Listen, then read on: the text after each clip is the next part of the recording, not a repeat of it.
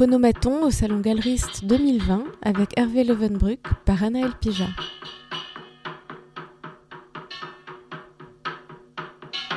Bonjour Hervé Levenbruck, merci de nous consacrer ce moment alors que le Salon Galeriste est en pleine effervescence, qu'il est bientôt l'heure du déjeuner. En plus. Euh, vous, avez ouvert votre galerie en 2001, si je ne me trompe pas, rue de l'Échaudé, mais avant cela, vous avez eu une vie un peu différente. Où avez-vous grandi? Est-ce que dans votre enfance, l'art était une chose importante? Plusieurs réponses à ces questions. Euh, j'ai grandi euh, d'abord en périphérie de Paris. Euh, et puis j'ai eu la chance, j'ai eu la chance de grandir à partir de l'âge de 10 ans, non loin du musée Zetkin, dans le, dans, le, centre de Paris. Et j'ai fréquenté très tôt, grâce à, à, mes parents, les musées, les expositions. Et j'ai rêvé très tôt euh, d'une vie d'artiste. En tout cas, j'ai eu la chance d'avoir un appareil photo euh, relativement jeune et j'étais fasciné à l'époque par euh, l'image. Donc j'allais photographier surtout des, événements sportifs au début. Je trouvais que c'était là où il y avait beaucoup de difficultés. Il faut imaginer que la photo n'était pas numérique à l'époque, donc on ne pouvait pas se permettre de se planter quand on prenait des photos parce que ça coûtait très très cher, surtout quand on est étudiant. Et je faisais quelques, quelques bobines, euh, de, quelques pellicules à l'époque, euh, à peu près tous les week-ends, avec un copain qui, qui avait lui été euh, peu de temps l'assistant d'Helmut Newton. Donc ça nous a, il m'a beaucoup initié à une certaine qualité d'image. Donc ces images m'ont fasciné pendant longtemps. Ensuite, j'ai commencé à regarder les artistes peintre euh, très tôt. J'ai eu euh, une période où j'allais euh, faire ce que l'on appelle des pochoirs ou des graffitis dans les rues de Paris la nuit et j'ai pu fréquenter quelques-uns de ceux qui restent encore aujourd'hui les pionniers de l'art urbain, on va dire, à Paris. Et puis après, je suis parti travailler avec euh, enfin, travailler, faire des études dans, plutôt dans le, dans le domaine de la gestion, de la finance et du marketing, mais j'allais à Michelet en auditeur libre suivre des cours d'histoire de l'art parce que ça m'intéressait. Euh, donc ça, c'est le début. Euh, ensuite, j'ai travaillé dans différents domaines, dont le début de, des autoroutes de l'information, donc du multimédia en Amérique du Nord. Et quand je suis rentré en France, j'ai décidé de vivre ma passion euh, tout de suite en ouvrant un bureau galerie dès 1995 en soutenant euh, dès 2000 euh, la réouverture du centre Pompidou et l'exposition Jour de fête, en produisant les œuvres de Philippe Ramette et Philippe Maillot, et en aidant à la publication du catalogue, qui était un catalogue qui avait été fait sur place dans la durée du montage de l'exposition. Je crois que c'était Martin Bettenot d'ailleurs à l'époque qui était en charge des éditions au centre Pompidou.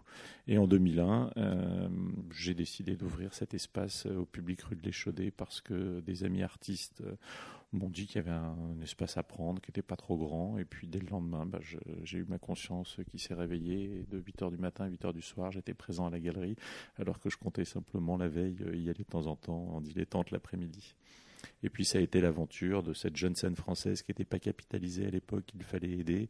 Euh, seuls euh, les Valentins étaient peut-être la galerie euh, qui s'était occupée de, des jeunes artistes français. C'était un an avant l'ouverture du Palais de Tokyo et tout s'est enchaîné très vite. Les coups de fil de personnes que je ne connaissais pas dans le monde de l'art qui me demandaient si les artistes étaient disponibles pour exposer au Palais de Tokyo. J'étais même pas au courant que le Palais de Tokyo allait rouvrir. Et donc en un an, comme ça, on s'est retrouvé au milieu de la scène française avec, avec des statistiques qui faisait qu'on était souvent la galerie la plus représentée dans, toutes ces expositions et dans tous ces nouveaux lieux. Euh, donc ça a été euh, dix ans euh, de, joie à, aider, à montrer, à soutenir des gens qui, étaient tout frais pour ce monde de l'art. Il y avait un marché de l'art qui était existant, mais uniquement et très sain auprès de jeunes collectionneurs, puisque c'était des jeunes artistes. souvent, ils étaient suivis par des personnes qui s'intéressaient à à l'art euh, plus qu'à leur image.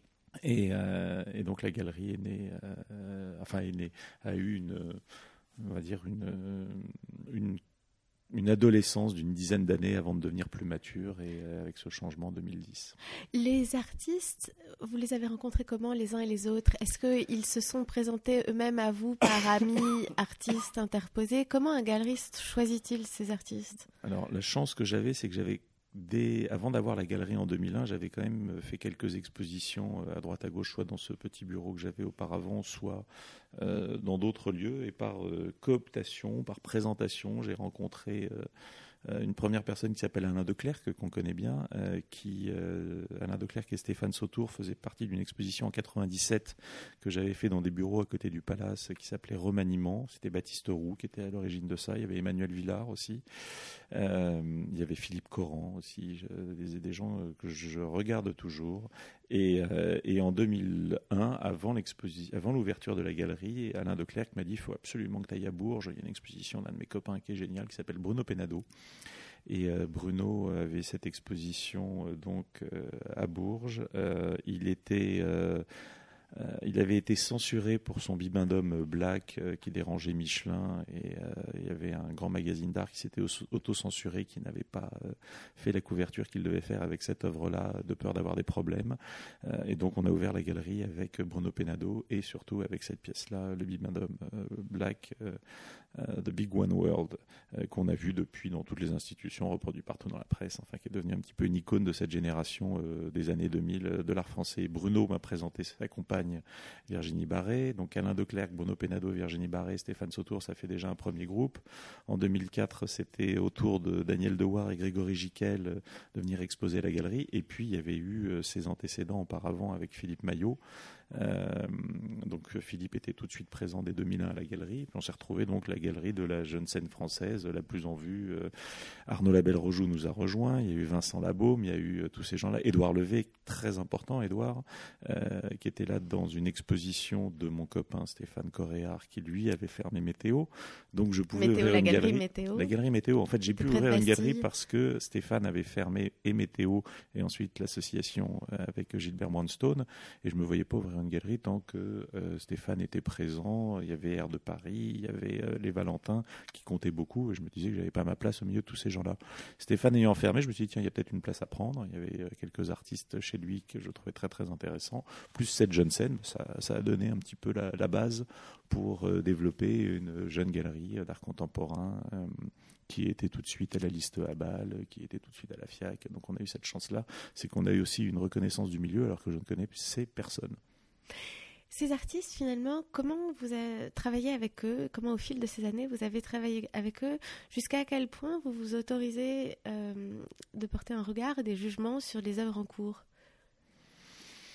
Alors, porter un jugement, c'est pas dans ma nature. C'est-à-dire que les observer, essayer de les comprendre, euh, discuter avec les artistes, c'est quelque chose que j'aime beaucoup faire, que j'ai que je n'ai plus pu faire à un moment parce qu'on était pris par euh, un cercle vertueux euh, infernal et qu'on avait mais que les artistes aussi n'étaient plus forcément en France ou étaient en province. On n'avait plus le temps de faire cette chose essentielle qui est d'aller les voir. Euh, je le regrette, je le regrette tous les jours parce qu'il y a beaucoup d'artistes de la galerie encore aujourd'hui que je n'ai pas le temps de voir et avec qui je ne communique pas assez.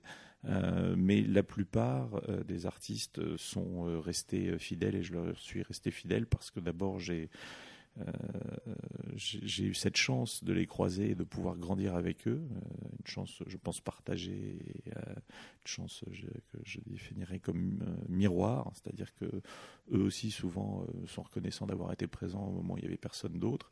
Et puis on a connu et on connaît des histoires qui sont bien différentes selon les caractères de chacun et l'évolution du travail de chacun, mais on essaye de rester le plus fidèle possible à tous ces gens que l'on aime et que l'on admire et que l'on ne comprend pas toujours, mais que l'on continue à suivre. Vous parliez à l'instant d'Arnaud Labelle-Rejoux, qui est une figure euh, très singulière, qui en 2005-2006 participait à l'exposition Notre Histoire, une exposition qui a été très marquante sur cette jeune scène française, sur cette génération euh, des euh, Alain Declerc, des Bruno Penado. Et Arnaud Labelle-Rejoux, dans ce paysage-là, était d'une génération, enfin est toujours d'une génération un peu plus âgée, un peu différente, avec euh, aussi une dimension qui me semble avoir pris une profonde importance dans votre galerie, qui est cette recherche en histoire de l'art.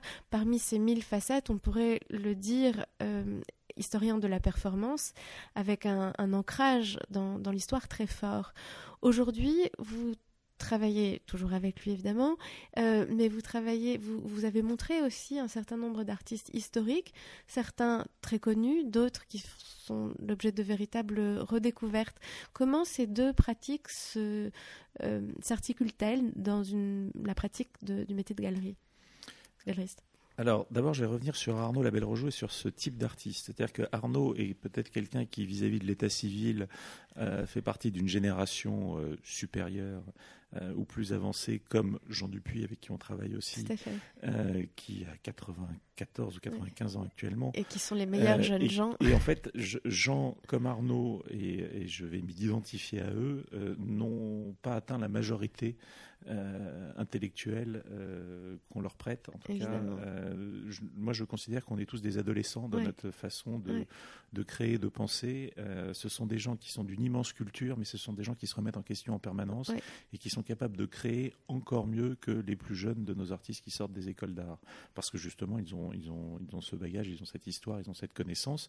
Et puis parce qu'ils ont ce, ce, ce, besoin euh, de faire des choses nouvelles tout en ayant conscience de tout ce qui a été fait. Donc ça fait ça, crée des choses merveilleuses.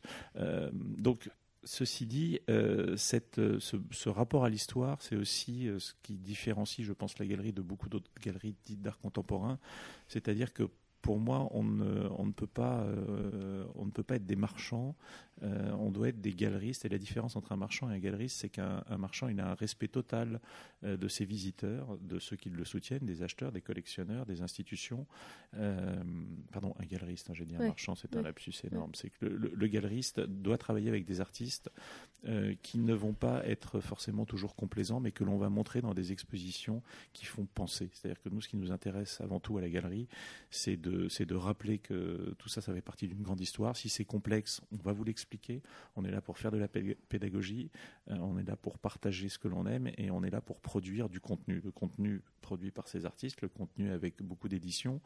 Et, euh, donc cet ADN de la galerie, euh, il s'est articulé depuis quelques années par des artistes qui nous permettent aussi aujourd'hui de, continuer à avoir ce positionnement-là, c'est-à-dire des artistes qui font partie de l'histoire. Alors on a aussi intégré des successions d'artistes euh, dans la galerie parce que c'était des gens qui n'étaient pas reconnus ou qui n'étaient selon nous pas à leur place. Euh, euh, et, je pense que ce que, l'on a fait comme travail avec l'aide souvent d'écrivains, de, penseurs, de philosophes, d'institutions artistiques, donc de musées, autour de Michel Parmentier, autour d'Alina Chapochnikov, sont des choses que l'on nous reconnaît. Et en fait, c'est ce que l'on fait depuis toujours avec des jeunes artistes, c'est-à-dire qu'on a une vision historique de l'art. C'est-à-dire, on pense que un De Waré-Giquel, un Bruno enfin, des pardon, un Bruno Penado, un Philippe Maillot, sont des gens qui vont s'inscrire dans la euh, très grande histoire de l'art et il faut continuer à les suivre, euh, à produire leurs œuvres, à maîtriser ce contenu et toute cette histoire, donc à tout archiver, parce que dans 10 ans, dans 20 ans, dans 30 ans, ce seront des classiques. Arnaud Labelle-Rojoux, euh, malgré son, jeune âge, est en train de devenir euh, un classique, je pense, pour les gens qui s'intéressent à cette forme d'expression dans le monde de l'art contemporain que peut être la performance, mais aussi la poésie. Euh, donc c'est comme ça que la galerie, en tout cas, est pilotée avec Alexandra Schillinger depuis près de 15 ans maintenant. On, on, essaye de laisser une trace et d'accompagner des artistes qui laisseront, je l'espère, une trace dans cette grande histoire de l'art contemporain. Il me semble que vous avez aussi euh, travaillé peut-être main dans la main avec euh, d'autres galeries. Je pense pour le cas de, de euh, en, prenant la suite du travail initié par Catherine Tiac à la Galerie de France. Alors, oui, il y a des, passages de témoins aussi qui se, qui se perdent, c'est-à-dire qu'il n'était pas question euh, enfin, il n'était pas question que l'on arrête de montrer certains artistes. Et Gilles est un artiste que j'admire depuis toujours, mais il n'était pas question pour moi d'aller essayer de le, de, le montrer euh, tant que Catherine euh, était en activité. elle est toujours en activité, donc on travaille main dans la main. On travaille ensemble. On a fait des expositions dans les deux lieux, que ce soit. Parce qu'elle a lancé le catalogue de Gilayo. Voilà, et on l'accompagne avec nos connaissances, avec nos réseaux dans, dans tout le travail qu'elle continue à faire sur l'œuvre, autour de l'œuvre de Gilayo et justement la rédaction de ce catalogue raisonné. elle possède 99% des informations, mais si on lui donne un petit pourcent, on a l'impression de participer. Et puis, grâce à elle, on a pu éditer un catalogue des œuvres sur papier de Gilayo lors de l'exposition à la Villa de Tamaris. Donc, c'est là où on montre qu'on on, s'investit nous aussi et on va vouloir s'investir pour, pour plus tard, pour le futur et continuer à défendre cette œuvre le plus longtemps possible parce qu'elle elle, elle fait partie de la grande histoire. Donc, aujourd'hui, on sait que le Centre Pompidou va exposer l'œuvre de Gilayo en 2022. on travaille avec Catherine, forcément, et avec le commissaire Didier Ettinger sur ce projet-là. On travaille ensemble. C'est une œuvre qui, pour moi, est essentielle et, et fondamentale dans le paysage de, l'art français d'après-guerre. C'est un artiste euh, euh, pas encore compris, euh, trop longtemps considéré comme juste un peintre qui viendrait peindre des animaux en cage. non, ça c'est la face visible, mais derrière il y a énormément de dimensions de réflexion sur la société, sur l'homme dans cette société, sur l'écologie dont on parle aujourd'hui. Donc les relectures de Gilayo, elles vont être multiples dans les prochaines années, j'en suis persuadé. Parmi ces figures d'artistes euh, peut-être encore moins connues, euh, encore plus mal connues que, Michel Parmentier ou que, que Gilles Ayot, dont les manuels d'histoire de l'art euh, parlent quand même, vous avez aussi montré une exposition de Frédéric Pardo il y a quelques années, là qui lui est, on peut le dire, franchement, une figure oubliée. Frédéric Pardo, c'est vraiment ce qu'on appelle en France, on adore appeler les artistes, euh, ce type d'artiste, d'artiste, d'artiste.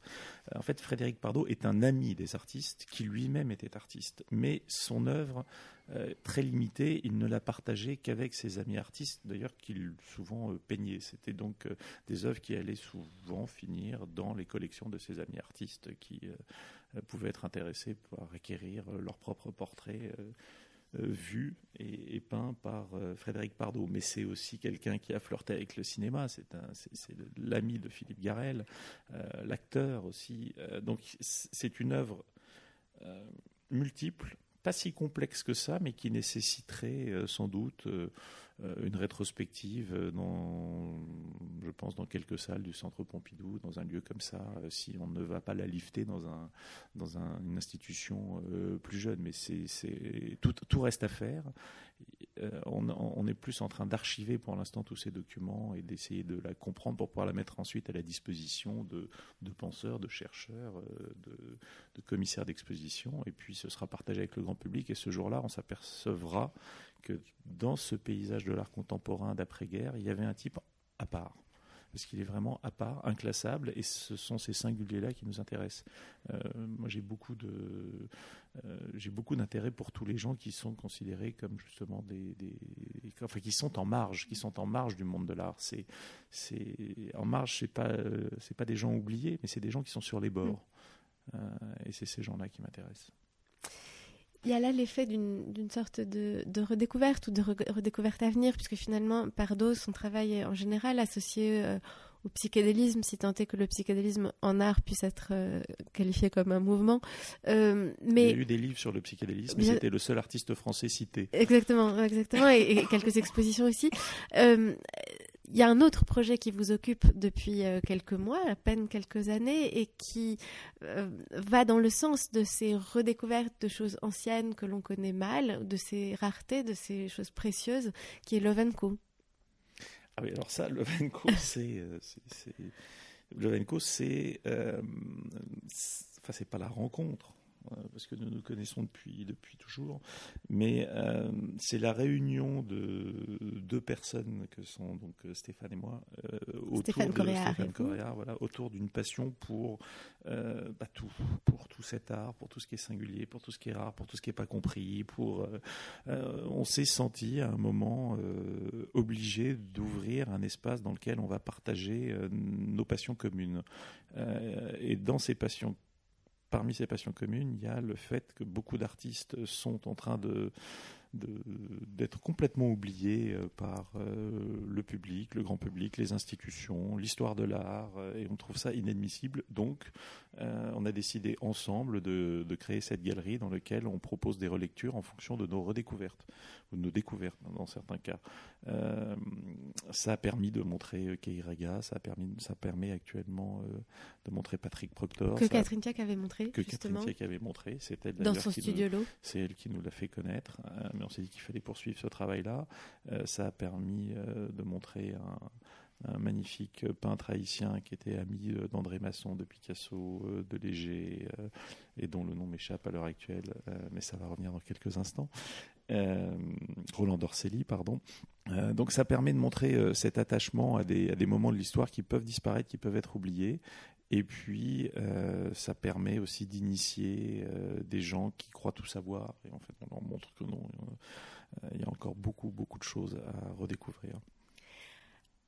Être galeriste, avoir une galerie, c'est aussi vendre. Et il y a une chose qui me semble toujours euh, extraordinairement euh, mystérieuse. Comment arrivez-vous à vendre? C'est pas mystérieux du tout. On vend quand, euh, quand une personne vient nous rencontrer et que ce que l'on souhaite lui vendre correspond à ce qu'elle souhaite acquérir. Donc il faut euh, qu'il y ait un accord, là on va parler un peu euh, juridique, il faut qu'il y ait un accord sur la chose. Donc il faut que cette œuvre ou cet artiste, cette œuvre de cet artiste corresponde à ce que cette personne a envie d'acquérir. Et puis ensuite il faut qu'il y ait un accord sur le prix.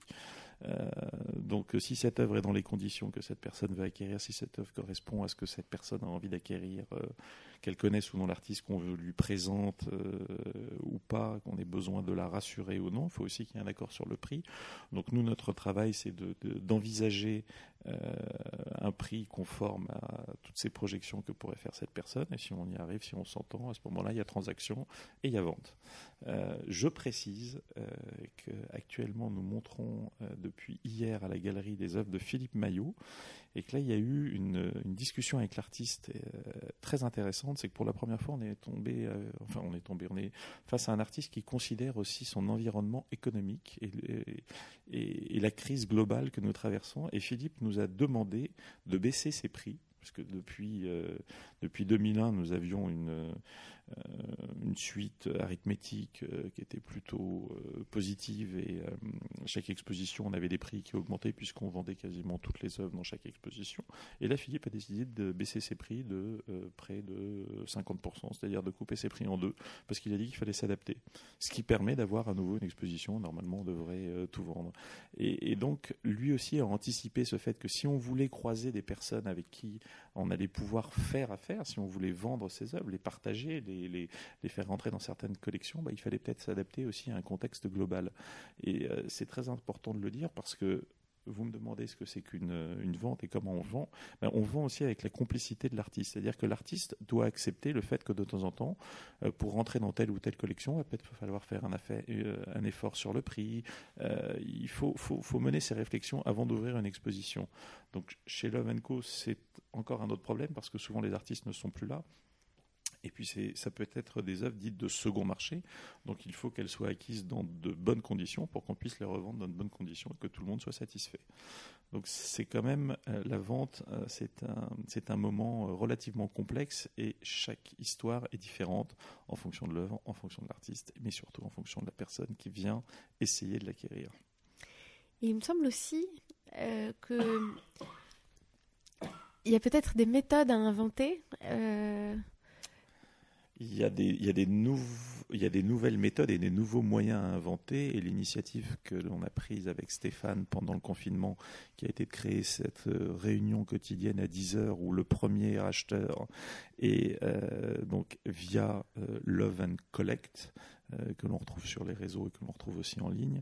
Euh, cette, euh, cette initiative en fait a permis de montrer qu'il y avait aussi peut-être des opportunités à saisir et de la pédagogie à faire pour des gens qui s'intéressent à des artistes, s'intéressent à l'art ou sont prêts à s'intéresser à de nouveaux artistes. Je, je, m'explique, c'est que Love and Collect, c'est une newsletter au quotidien à 10 heures qui sur une thématique hebdomadaire, va présenter une œuvre et une seule d'un artiste dans des conditions préférentielles par rapport à un prix évalué du marché par les acteurs que sont Stéphane et moi, euh, qui connaissons bien le second marché l'un et l'autre. Stéphane, en plus, a été euh, expert auprès de différentes maisons de vente. Donc on considère qu'une œuvre est importante, qu'elle est intéressante. On va écrire sur cette œuvre, on va l'expliquer, on va expliquer pourquoi cet artiste et pourquoi on a choisi cette œuvre-là. Euh, en amont de tout ça, on a déjà fait notre travail de sélection. Donc il a fallu trouver l'artiste, trouver la thématique, trouver l'œuvre, trouver les informations qui vont valoriser cette œuvre-là. Et après, on va fixer le prix qui nous semble être le prix du marché et voir, en tout cas, offrir une opportunité d'acquisition, ce qui fait que certaines œuvres peuvent à 10h01 euh, être euh, vendues parce que les collectionneurs ont repéré que cette semaine-là, on allait présenter ces artistes qu'ils apprécient ou non, et puis ils vont tout de suite cliquer parce que c'est l'œuvre qu'ils attendaient dans certains cas depuis toujours. Euh. et ça nous permet en plus toutes les semaines, parce que les prix vont crescendo du lundi au vendredi, d'avoir de, des prix inférieurs à 1000 euros les premiers jours, et puis de terminer de temps en temps la semaine avec une ou deux œuvres, chefs-d'œuvre. et ce qui est intéressant, c'est que ce que l'on considérait nous comme euh, quelque chose qui nécessitait d'être rodé et à mettre en place. C'est une formule qui a rencontré beaucoup de succès dès le départ, et qu'aujourd'hui, les institutions euh, nous demandent des œuvres que l'on a vendues pour des expositions importantes dans les meilleurs euh, musées en France, voire à l'étranger. Donc, ça rassure un petit peu tout le monde, ça rassure le collectionneur, ça rassure les personnes qui nous ont confié, dans certains cas, ces œuvres, parce que nous ne les avions pas toutes dans notre stock. Ce sont aussi des collectionneurs qui ont envie de passer par ces réseaux-là pour trouver une deuxième famille d'accueil à une œuvre. Donc, euh, on, a, on a mis en place, en fait, une formule qui semble fonctionner euh, dans cette période euh, très complexe. Et en tout cas, une formule qui nous permet d'écrire sur ce que l'on aime et puis qui nous permet d'offrir ce que l'on aime à des collectionneurs qui attendent justement patiemment et, sagement chez eux, confinés, de voir apparaître au quotidien une petite étoile. Une dernière question, Hervé Ravenbrück, que je voulais vous poser finalement les trois espaces que vous avez occupés depuis près de 25 ans se trouvent tous à Saint-Germain-des-Prés. Pas le premier qui était privé, absolument. J'habitais pas à Saint-Germain. Alors, depuis je pensais à la rue de l'Échaudé. Je pensais à la, rue de l'Échaudé, la rue Callot et, la rue des Beaux-Arts. Est-ce que, pour finir, vous considérez aujourd'hui que pour un galeriste et pour l'art, Saint-Germain est toujours Saint-Germain? Oui. Euh, oui, et, je m'en explique. C'est-à-dire que pour moi, l'art ne doit pas être limité à euh, une famille, une typologie. C'est quand on, quand on fait des plans en disant euh, les galeries d'art contemporain, c'est tel quartier, les galeries d'art moderne, c'est tel quartier. Alors à Saint-Germain, il y a des galeries d'art contemporain, il y a des galeries d'art moderne, il y a des galeries pour les touristes, il y a des galeries d'art primitif. Euh, il y a des galeries euh, d'art ancien, euh, d'archéologie. il y a des gens qui sont à deux, trois pâtés de maison spécialisés dans le mobilier français. Il y a des antiquaires, il y a, il y a de l'art déco, il y a, tout. En fait, il y a tout ce qui fait l'art. et puis juste à côté, vous avez des décorateurs, vous avez, vous avez aussi la gastronomie qui est un art de vivre à la française. Donc tout ça, s'est concentré dans quelques rues à moins de cinq minutes de marche à Saint-Germain et ça n'existe nulle part ailleurs euh, dans Paris. Euh, le Marais, c'est quelque chose de conséquent. Le huitième, c'est conséquent. Les nouvelles initiatives euh, en périphérie de Paris, c'est aussi important. mais quand on a la chance de pouvoir trouver un loyer, même si on a des espaces plus petits à Saint-Germain, on va rencontrer des gens qui sont sensibles à cet art de vivre. Et, et c'est là où moi je me plais. Euh, c'est là où euh, Stéphane maintenant euh, m'a rejoint dans l'aventure, enfin s'est rejoint dans l'aventure Love Co se plaît. On va ouvrir prochainement tous les deux dans un mois un nouvel espace rue des Beaux-Arts, un de plus pour Love Collect justement. je risque d'ouvrir encore un autre espace à Saint-Germain d'ici peu parce que parce qu'en fait le public auprès duquel j'aime m'exprimer, je le rencontre dans ce quartier. Un très grand merci, Hervé Levenbruck. Merci. C'était Phonomaton au Salon Galeriste 2020 avec Hervé Levenbruck par Anaël Pija.